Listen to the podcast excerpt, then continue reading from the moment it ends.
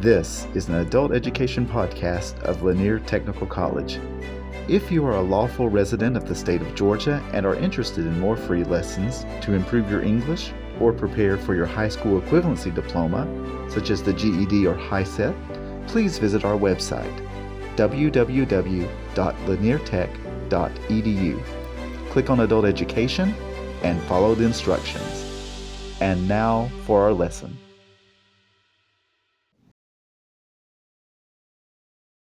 Hello, my name is Hallam Pope, Adult Education Instructor at Lanier Technical College. Welcome to our podcast today. And in this lesson, we will discuss topics in physics and GED physical science, forces, and Newton's laws of motion. By the end of this lesson, you will be able to explain and answer questions on what a force is and have a better understanding of Sir Isaac Newton's three laws of motion the law of inertia, the law of acceleration, and the law of equal and opposite forces. This podcast was made especially for those studying for the GED science test, but it is designed so that anyone interested in the topic of forces can follow along. According to legend, sometime in the middle of the 17th century, Sir Isaac Newton, or just Isaac Newton as he was known then, was sitting under an apple tree when an apple hit him on the head.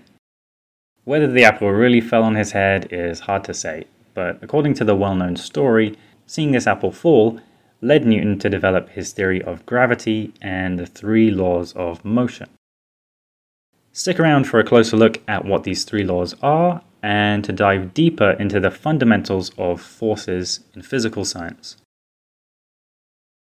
Let's first get something straight. What is a force? You most likely have a good understanding of what this means, but in physics, we can define a force as anything that acts on an object to move it from a resting state, basically from not moving to moving, or that acts to change an object's direction of motion, from going towards one direction to going towards another. If there's a ball in the middle of a football field, and no one touches it and no other forces act on it, it will stay there still, at rest, not moving. If we kick the ball, our kick produces a force that acts on the ball and which changes its direction of motion. The ball keeps going until other forces, like wind and gravity, slow it down and it falls to the ground, or a lucky fan in the crowd stops and catches it. We all have an intuitive understanding of how forces work, since our actions and motions are governed by them all the time, every day of our lives. But it was Sir Isaac Newton who first developed and popularized a set of laws defining these dynamic forces in scientific terms, which we know as Newton's laws of motion. As we said, there are three, so let's look at what we call Newton's first law of motion, there are two fundamental ideas in the first law. An object at rest will stay at rest unless acted upon by an external force. And the second part to the first law is that an object in motion and moving at a constant speed will stay in motion and moving at the same speed or velocity unless acted upon by an external force. By the way, this law is also known as the law of inertia because it describes the idea of continuing at the same speed whether something is moving or staying still. So let's break this down. This is basically the same idea we covered in our football example. Our object is the football, and the external force is our kick. If no one kicks the ball, no wind blows the ball, and no mole pops up from underneath the ball to shoot it into the air, then the ball will stay at rest. An object at rest doesn't move. The other part to Newton's first law concerns objects in motion. Now, imagine our football field is in the middle of space, outside of Earth's gravity, and with no air for the ball to go through. If we kick our football in the middle of space, then that ball will travel at the same speed from when we first kicked it, and it won't stop traveling in pretty much a straight line until it hits something or it's pulled towards a planet or star. Down here on Earth, of course, things are a little different, and we'll touch on that when we get to Newton's third law. But basically, unless something slows an object down, it will continue to move in the same direction and at the same speed. If we fired something into the black of space, it's possible that it would keep going pretty much forever. Now, Newton's second law of motion goes a little something like this. The net force of an object is directly related to its mass and acceleration. We can also think of this in the form of an equation.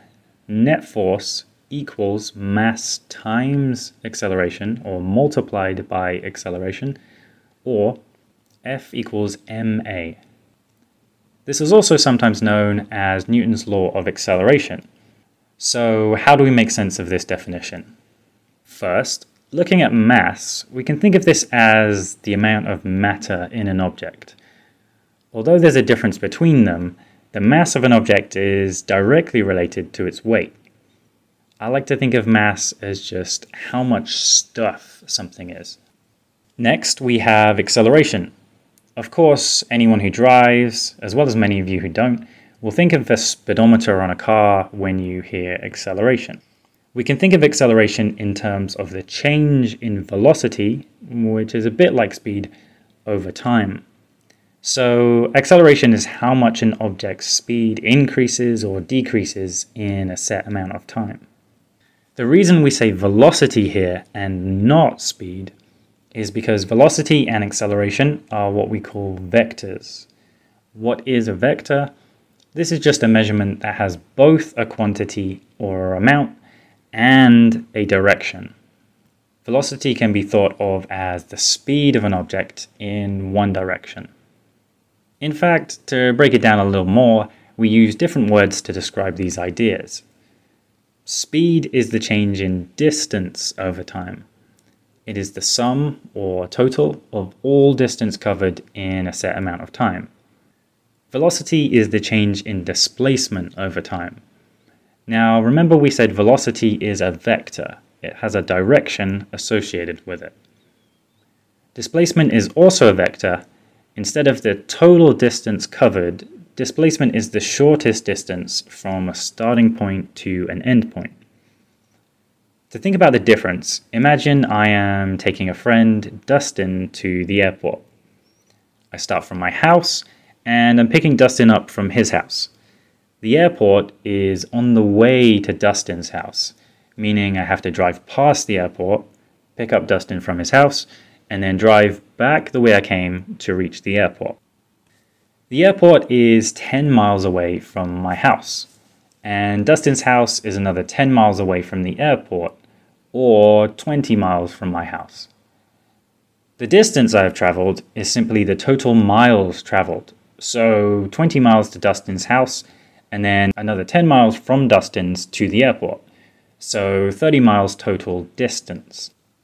The displacement is the distance from the starting point, my house, to the final or end point, which is the airport or just 10 miles. And since displacement is a vector, it's 10 miles in the direction from my house to the airport. You can also think of this as the distance to Dustin's house, 20 miles, minus the distance back to the airport. So 20 minus 10, or 10 miles. Okay, so we got a little sidetracked here, so let's head back to Newton's second law. We said mass is the amount of matter or stuff of an object, and acceleration is the change in velocity of an object. With that said, acceleration is also a vector, it has direction. So, mass multiplied by acceleration gives us the net force applied to an object. When we say net force, this is also a vector with direction, and we can think of it as the sum of all forces that may have different directions. If two people kick a ball at the same time, there are two forces acting on it. The net force has nothing to do with the goal, it's the resulting force of those two kicks in the direction that the ball will travel. which will be somewhere sort of between the directions of the two kicks.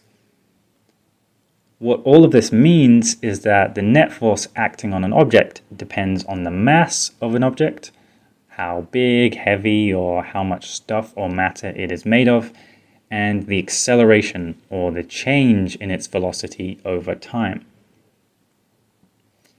If we have two identical cars traveling in a straight line, and driver A of one car is driving at a constant speed, maybe with the cruise control set to 60 miles per hour, and driver B of the other car has his or her foot down on the pedal, accelerating from 50 to 60 miles per hour. Since we know the mass of the cars is the same, let's assume the drivers are identical too we can say that the engine in driver's B in driver B's car is exerting more force bringing that car's velocity up to 60 miles per hour compared to driver A's car that is just staying at a velocity of 60 miles per hour the whole way. We know this because of Newton's second law force equals mass times acceleration. In a different scenario, we might have a small compact car driving at 30 miles per hour and a larger truck also driving at 30 miles per hour, the same speed. Here, the larger truck has a greater mass. So, again, using the equation, we know that the force moving the truck is greater than the force moving the compact car. Okay, and finally, we have Newton's third law of motion. This law states that each force has an equal and opposite force. Some may find this law the trickiest of all three to understand, but it starts to make a lot of sense if we look at it alongside the other two of Newton's laws. Put more simply, the third law states that forces exist in pairs. This is related to the idea of conservation of momentum, which means forces don't just act and disappear. If a force is applied to an object, that same object applies the same force right back. If a bike wheel hits a rock, it's not just the bike applying a force to the rock, the rock is also pushing back with the same force against the bike wheel. One of the best examples of this law is the mechanics behind how space rockets work.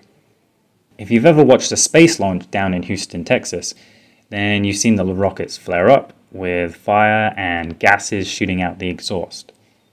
The force from this is evidently enough to push a rocket out of the Earth's atmosphere and gravitational pull and into space. The fact that the rocket travels in the opposite direction of the flames and gases firing out the bottom of the rocket demonstrates this idea of equal and opposing forces. Of course, fighting gravity and pushing through the air requires a good amount of force too, so you can imagine that rocket engines are incredibly powerful. We give names to all the forces acting in this situation. The firing of gases down from the exhaust causes the rocket to shoot upward, a force on the rocket known as thrust. The resistance from the air as the rocket moves upward is known as drag. And the pull of gravity and the mass of the rocket together is a force known as weight. We can say the firing of gases is about equal and opposite to thrust, drag, and weight, and that the thrust pushing upward is equal and opposite to the drag and weight pulling down. Let's take a smaller scale example here too. What about us kicking that football? There are at least three main forces acting in this situation. Firstly, when we kick a ball, we feel its weight against our foot or boot. This is an opposing force that acts on our foot in around about the opposite direction to the direction the ball will travel.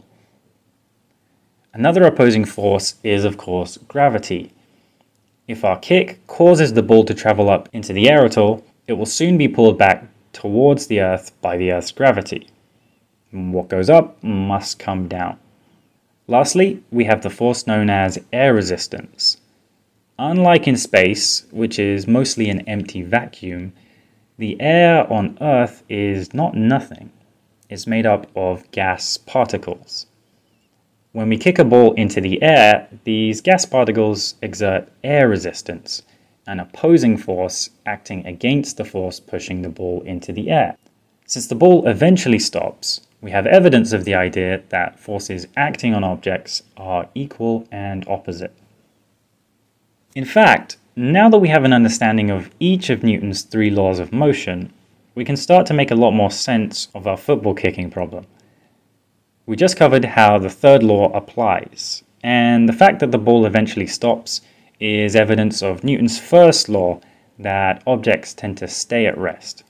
Remember, objects generally don't want to move. The other part of the first law is that objects in motion, moving at a constant speed, will stay that way until another force acts on them. The boot recoil, gravity, and air resistance are the external forces that gradually slow and stop our ball from continuing to move at the same speed from when it was kicked. Finally, if we revisit Newton's second law here, we see the ball travel further in a set amount of time if we kick it harder. A harder kick means a greater force applied to the ball, and if it travels further in the same amount of time than if we gave a weak kick, we can see that the harder we kick it, the greater its acceleration.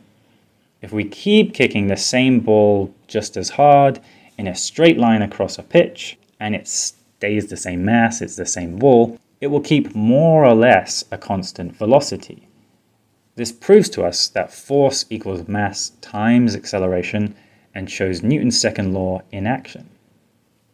Okay, so we've looked at what forces are, what a vector is, what we mean by mass and acceleration, and all three of Newton's laws of motion. Let's try putting this knowledge to the test in our practice questions section.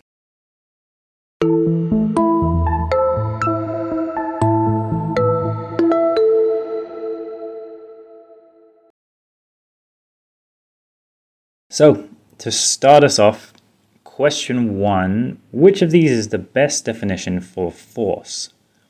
A. Anything causing an object to accelerate. B.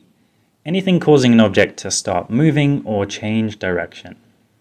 C. Anything causing the velocity of an object to increase in one direction.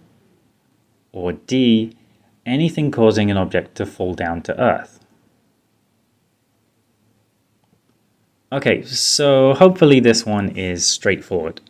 We can define a force as anything that causes an object to move from rest or go from still to moving, and anything that causes an object to change direction. So our answer here is B, anything causing an object to start moving or change direction. Question 2. Which of these is not a vector? And here there may be more than one answer. So which is not a vector? A. Velocity. B. Speed. C. Acceleration. D. Force. E. Displacement. And F. Distance.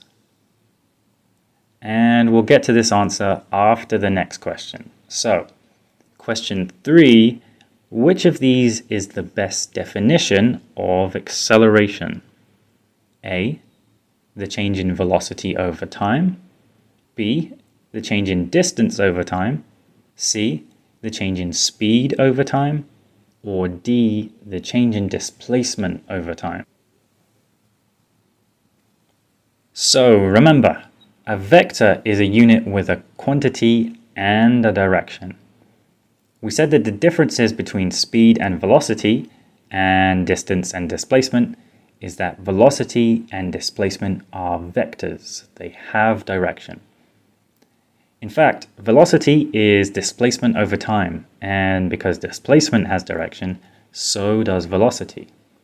Similarly, and here we get to the answer to question 3, acceleration is A, the change in velocity over time, and so acceleration is also a vector. Finally, remember that force equals mass times acceleration. So forces too have direction and are vectors. That leaves us with B, speed, and F, distance, which are not vectors and are therefore our answers. Some of you may be thinking, wait, isn't acceleration the change in speed over time? Here, when we are talking about physics, acceleration is technically the change in velocity because it's a vector. It has direction and speed does not. Question 4. Which of these would increase net force exerted based on Newton's second law of motion? A. Increasing the mass of an object. B. Decreasing the mass of an object. C. Increasing the acceleration of an object. Or D. Decreasing the acceleration of an object. This question is maybe easier than it seems. If you again remember that Newton's second law can be summarized as the equation F equals ma, or force equals mass times acceleration, then either increasing the mass of an object or increasing the acceleration of an object will increase the resulting net force. The same also works in reverse. So, like our football example, if we kick the same object harder with more force, it will accelerate more. Question 5 which of Newton's laws does the following scenario illustrate? A space rocket burns fuel and fires gas from the exhausts underneath. The force pushing down from the rocket is enough to fire the rocket upward through the air and atmosphere and away from Earth's gravity into space. A. Is this Newton's first law of inertia? B. Newton's second law of acceleration. C. Newton's third law of equal and opposite forces. Or D. Newton's fourth law of gravity. Okay, so what do we remember about Newton's laws of motion? A. Newton's first law of inertia tells us that an object at rest stays at rest, and an object moving at a constant speed keeps moving at the same speed unless something slows it down. This, of course, applies to our rocket scenario, but it's not really what we're talking about here. Newton's first law means that unless the rocket fires up, it will stay put. And once it's moving through space, it will keep going until another force acts on it. B. Newton's second law of acceleration tells us that the net force applied to objects is equal to their mass, the amount of stuff, matter, multiplied by their acceleration, their change in velocity over time. It takes more force to move a more massive object, and the more an object's speed or velocity is increasing, the greater the force applied. This means that a lot of force is needed to get a rocket into space, but again, not quite everything we're talking about in the passage. Newton's third law of equal and opposite forces is what we're looking at here. When a space rocket burns fuel and pushes gases down from underneath, this results in the rocket traveling upward from the ground. But these are not the only forces acting, since the force from the engines pushing down also allows the heavy rocket to travel through the air and atmosphere and to escape the Earth's gravity. We can also show that the downward force from the rocket engines is equal to the forces moving the rocket upward, the air being pushed out the way of the rocket, called air resistance, and the gravity trying to pull the rocket back down to Earth. So remember, in this case, the net force of the rocket going up, its thrust, is equal and opposite to the net forces pushing down, drag, and weight. And this is what Newton meant by equal and opposite forces. And D, mm, Newton does have a law related to gravity, but it is not one of Newton's three laws of motion and not really what we're describing in the passage.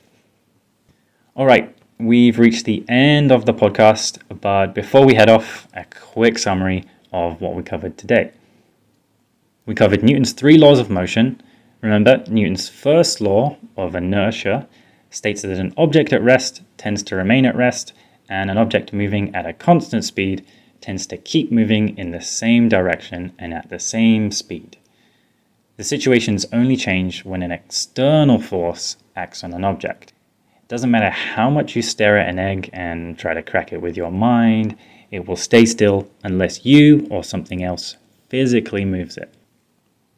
Newton's second law of acceleration states that the net forces acting on an object are proportional to the object's mass multiplied by its acceleration, or F equals ma.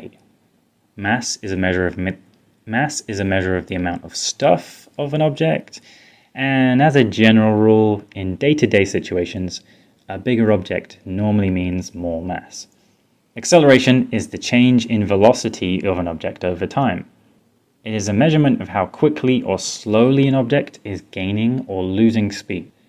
An object with a high mass and accelerating at a high rate will have a much greater force than an object with less mass accelerating at the same rate, or the same high mass object accelerating at a lower rate.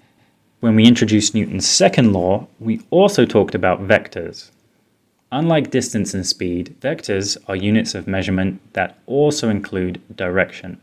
Some common vectors are displacement, the shortest distance between a start and end position, velocity, the change in displacement over time, or how far from a starting point is an object after a certain amount of time, acceleration, which is the change in velocity over time, is the velocity increasing more quickly or slowly? And lastly, force, which is the acceleration of an object multiplied by its mass, the amount of stuff it has. Again, these all have a direction. Think of our rocket example, where the gas pushed from the exhaust fires downwards, but pushes our rocket upward against drag and weight that both pull down. The direction of the net force will be the sum or the adding and subtracting of all forces and their directions. Of course, this can get complicated because our world is 3D. And Newton's third law of equal and opposite forces states that every force has an equal and opposite force, and so forces come in pairs of two. This means that when we kick a ball, the ball also pushes back against our foot. When we kick a ball into the air, the ball pushes against our foot and moves up into the air, and air resistance or drag and gravity or weight pull down on the ball to eventually bring it back down to the ground. We hope this lesson introducing you to Newton's three laws of motion has been helpful and that maybe you gained some understanding or refreshed your memory a little. That's all for today. My name's Hallam Pope. Thank you for listening to another Lanier Technical College podcast, and until next time, goodbye. This concludes the lesson. Please make a note of the time, complete your log sheet, and turn your log in to your instructor at the end of the week. Then complete the follow up activities assigned by your instructor or in your course module. This podcast has been a production of Lanier Technical College Adult Education.